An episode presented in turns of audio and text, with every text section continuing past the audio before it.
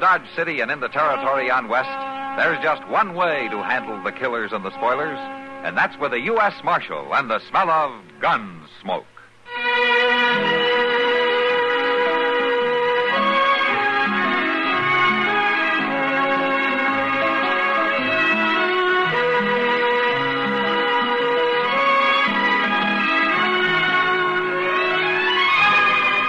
Gunsmoke, starring William Conrad. The story of the violence that moved west with young America, and the story of a man who moved with it. I'm that man, Matt Dillon, United States Marshal. The first man they look for and the last they want to meet. It's a chancy job, and it makes a man watchful and a little lonely.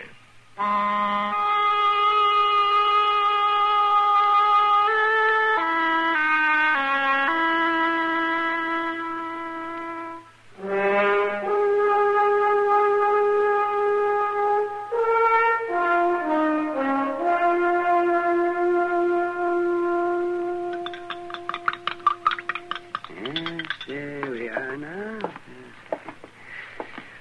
There you go, Job. Drink her down. Yeah, but what's in it? Mm. it's just something to taste bad, so you'll remember a doctor's been here. Hey, go ahead, go ahead, drink it. I remember you being here all right. Oh, I don't know why I keep coming by all the time either. You know, you don't need doctoring, Job. You're going to outlive us all. If it's the money, Ah, Doc, I- now forget about the money. If I'd wanted to get rich, I'd have gotten out of this game a long time ago. but I'll be able to pay regular now that the boy is back. You mean Tad's back? Sure.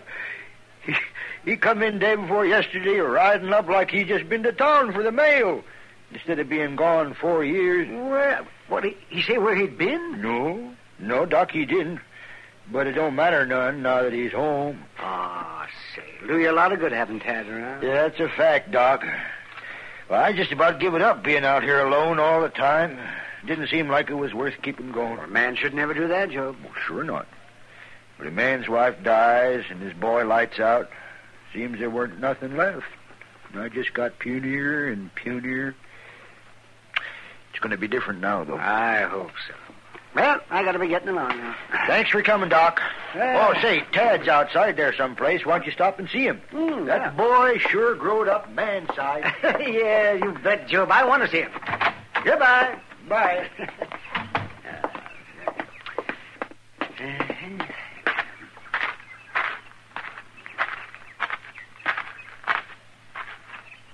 Oh, you Tad? Yeah, I'm Tad. Well, it's been quite a spell since I've seen you, lad. I'm Doc Adams. I remember. yeah, I just been with your pa. I seen you drive up. Yeah, well, I thought you might like to know what shape he's in. He's crumbling, like everything else around here. well, you know, you can help him. Yeah, well, yeah, you know, it's a good thing you're home, Tad. How do you figure? Well, uh, there's there's not much that I can do for him. He's old and he's tired and he he's just about worn through. Well, but you, well, you can do a lot for him. You mean you want me to nurse him? No, I don't want you to nurse him, but but you can do the chores for him, or you can keep the place going, and most of all, you you can talk to him. Talk to him. Yeah, that's right. That that's mostly what I've been coming around here for, to give him somebody to talk to once in a while. Now look, Doc, I ain't his little boy no more. I ain't gonna hold his hand. Well, I don't remember asking you to. Maybe not. But if you think I come back here to take care of a broken down old man and a broken down farm, you got another think coming. What did you come home for? I come home because I didn't have nowhere else to go. But I'm taking care of that right soon.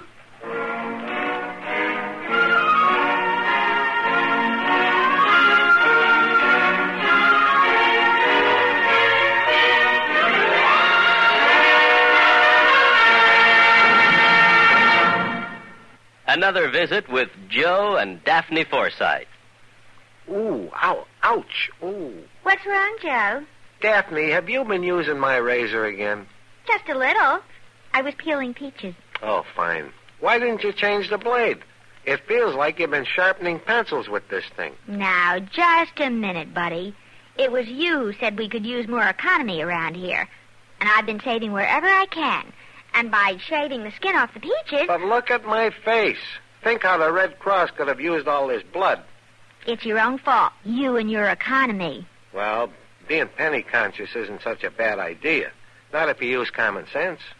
Take savings bonds, for instance. Uh-uh. Here it comes. Go right ahead and scoff. But I got eight million Americans who agree with me. We all buy savings bonds on the payroll saving plan because we know that investing in bonds is the best way to use our money. We could use some of that money around here. Well, maybe, or maybe we just think we can. When we buy bonds, we guarantee we'll have the money in the future when we'll certainly need it more. Stop waving that razor. You're splattering me with soap. Oh, I don't mean to get excited, but who wouldn't?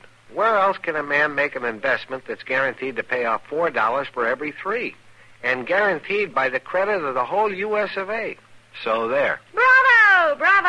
All right, all right. Now let me change the blade and get back to shaving. I think I'll stay and watch. Why? Because you're so cute when you cut yourself. Oh, fine.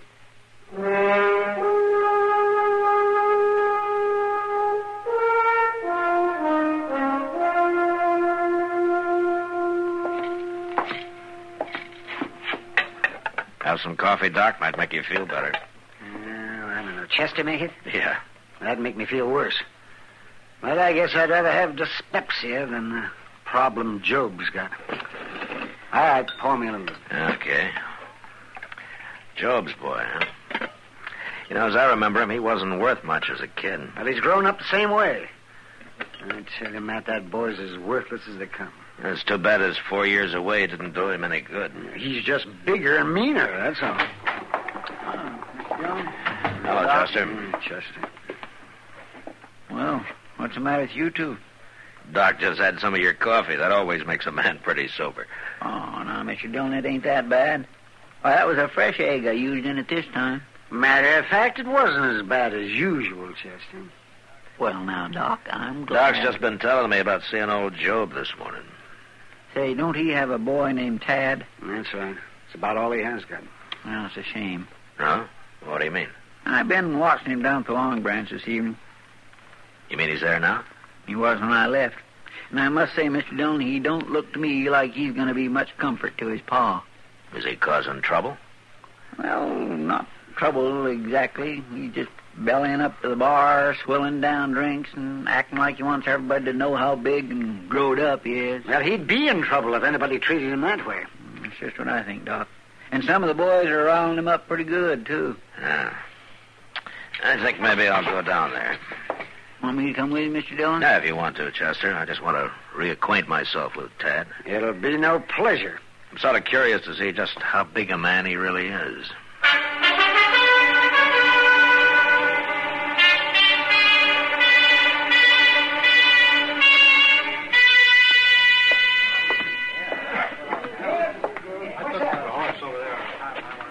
Why don't you move over, mister? All right, boy. There's room for both of us at the bar. Just don't crowd me. Ain't you Job Harley's boy? Yeah. Here, your pa's been feeling poorly lately. Getting any better? I ain't noticed. He's real sick, ain't he? He's done. The place is done. Yeah. Hey, good thing you come home. You can look after him a little bit. That any of your business? Just sort of figured. You can keep your figuring to yourself. Every low living bum in town thinks I come home to nurse the old man. Now, easy, boy. I quit being a boy when I left here, mister. I've been doing man sized things for four years. Why don't you, You shut quit up shoving me. and straighten yourself up out of my drink? Go on now, get. I'll show you. Oh, I said. Shove me, will you? You're gonna die for that, mister. Right now. All right, hold it there. What? Drop the gun. Now You stand back. Oh, I said drop it. Blast you! Pick up the gun, Chester. Yes, sir. Give me that! You stand where you are. All right, Tanner, what happened here? Why, I shoved him, Marshal. Why? Because he's a mean, ornery, no good, and I got tired of listening to him talk, that's all. I got a right to have my gun. Here, now you simmer down. You're Tad Harley, aren't you? How do you know? I've been hearing about you. Listen, Marshal. You got I- some special trouble with Tanner here? He's been crowding me just like everybody else in this town. How about what? About the old man. About how I should be looking after him. What's wrong with that? It ain't what I come here to do. That's what's wrong with it.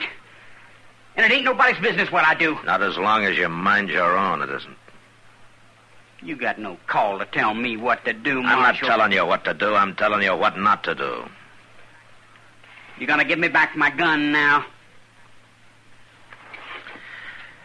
All right, give it to him, Chester. Well, I don't. All right. Someday this town's gonna find out about me. Find out good.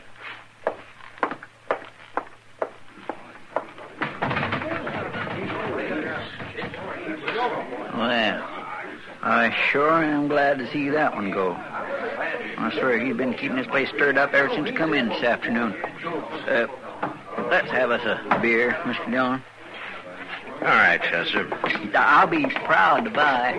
You will? Yes, sir. well, good. Hey, Sam. Couple of beers, huh? Two beers. You know, there's going to be more trouble from that boy, Mr. Dillon. Oh, I don't know, Chester. He could be just a loud, bragging kid. Or the badness could be full grown in him. I don't know. Either way, it's mighty hard on poor old Job.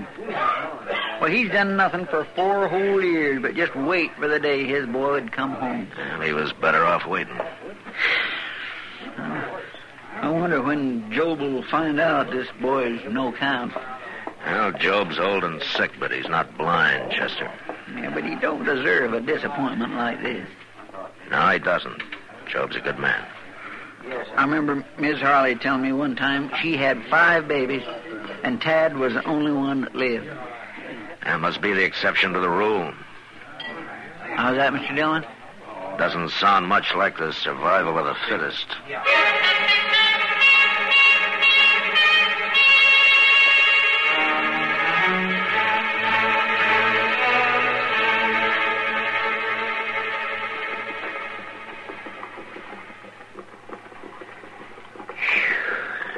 I swear it's so hot. Man works up a sweat just whittling. With the sun burning down like this, Mr. Dillon, makes it hard for a body to remember the cold and shivering and misery of the wintertime, don't it? You suffer pretty bad in the winter, don't you, Chester? Well, I guess I don't exactly suffer. But wouldn't you think there'd be some way of taking some of this heat and packing it away so as you could spread it around in the wintertime?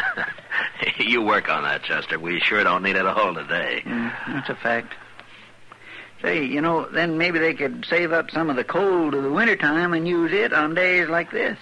I'm going to spell you a riddle, Chester. Hmm? They already do that. They do. Sure, in our ice house. In the, sure, in the ice house. Sure enough they do, don't they? Look, ain't that Lynn Baylor riding up there? Yeah. Hello, Marshal. Chester? Hello, Len. Hello, Lynn. Uh, hey, Marshal, I just come by Job Harley's place. He's awful anxious to see you. Oh, what's the trouble? Well, he didn't tell me, Marshal. He just said to ask you to come out there right away. Oh, my. I hope that boy of his ain't been acting up none. Well, I better go out there and see, I guess. You watch the store, will you, Chester? Yes, sir, I will, Mr. Dillon.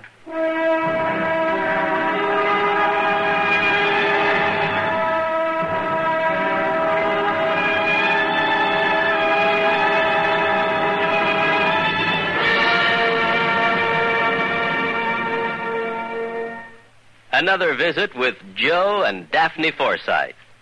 Joe, Yeah, Daphne.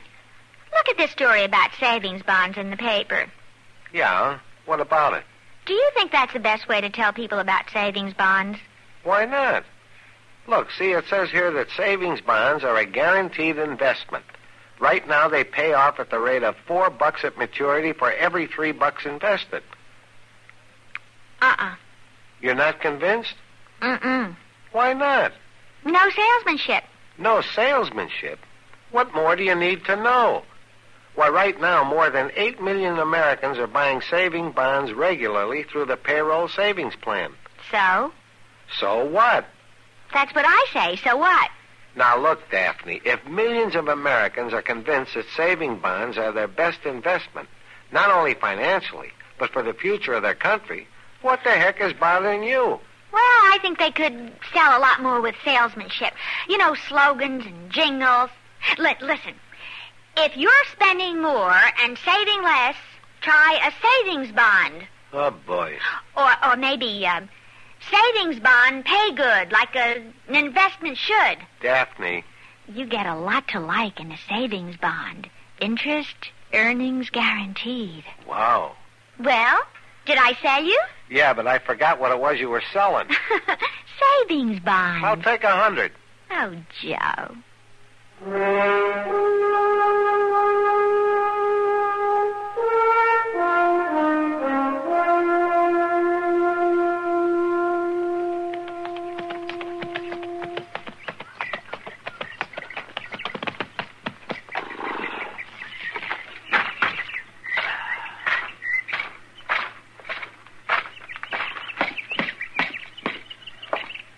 Hey, Job.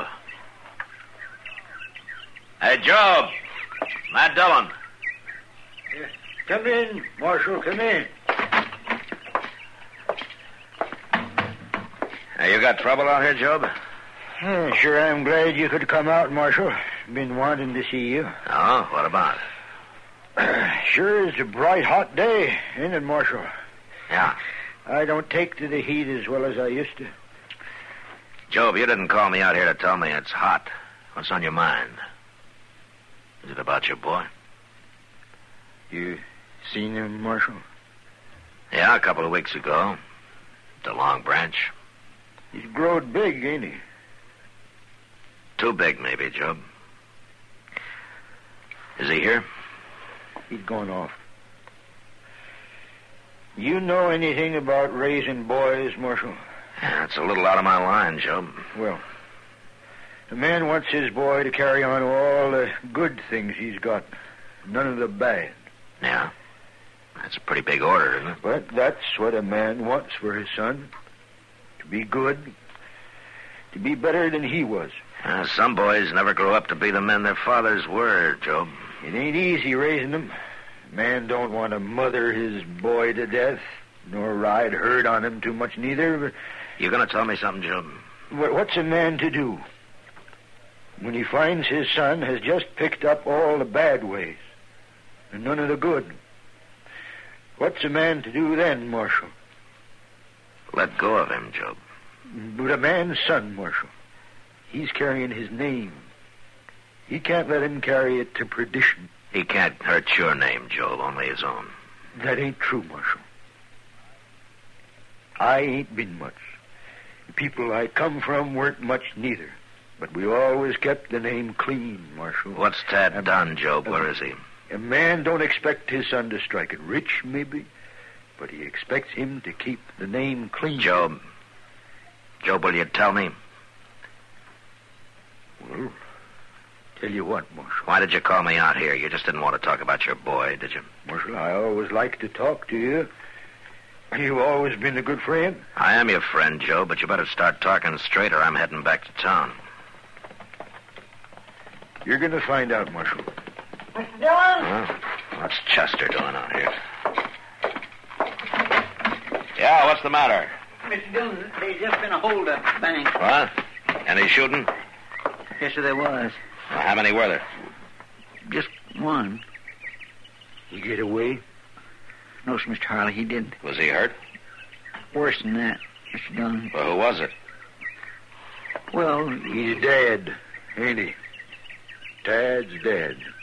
Tad. Was it Tad, Chester? yes, sir, it was. I'm sorry, Job. It had to be. You don't seem surprised. No, Marshal. I've been seeing it coming. Ever since the boy come home. He was bad clear through, Marshal. He's robbed before. And killed, too. He told you that? He carried pieces out of newspapers around with him. Pieces there had been written about him. Well, he was proud of it, Marshal. Said it made him feel big. Well, some of them feel that way for a while. I couldn't talk him out of it. I couldn't hold him.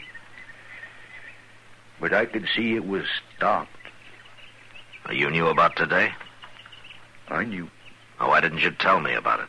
I figured you'd take his gun, maybe lock him up for a while. He had to be stopped for good, Marshal. And I might have done that if I'd been in Dodge, Joe. I know that, Marshal. But it would have gone hard with you to have to kill my boy. You're my friend, Marshal. That's why I seen to it you'd be here. And then I sent word to the bank that Tad was coming. Oh. You made a hard choice, Job. Well, it's like I told you, Marshal. Man has to keep his name clean.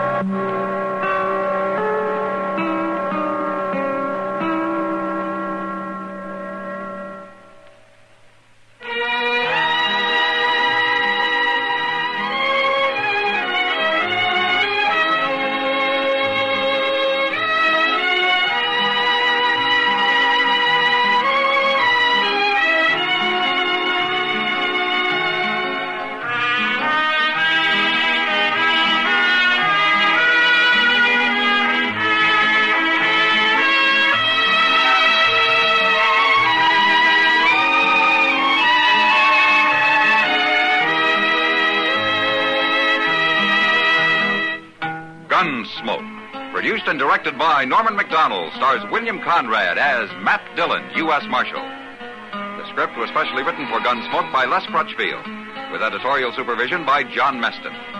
The music was composed and conducted by Rex Corey. Sound patterns were by Ray Kemper and Bill James.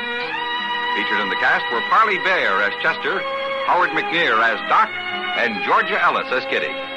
George Walsh speaking. Join us again next week for another specially transcribed story on Gunsmoke. This is the United States Armed Forces Radio and Television Service.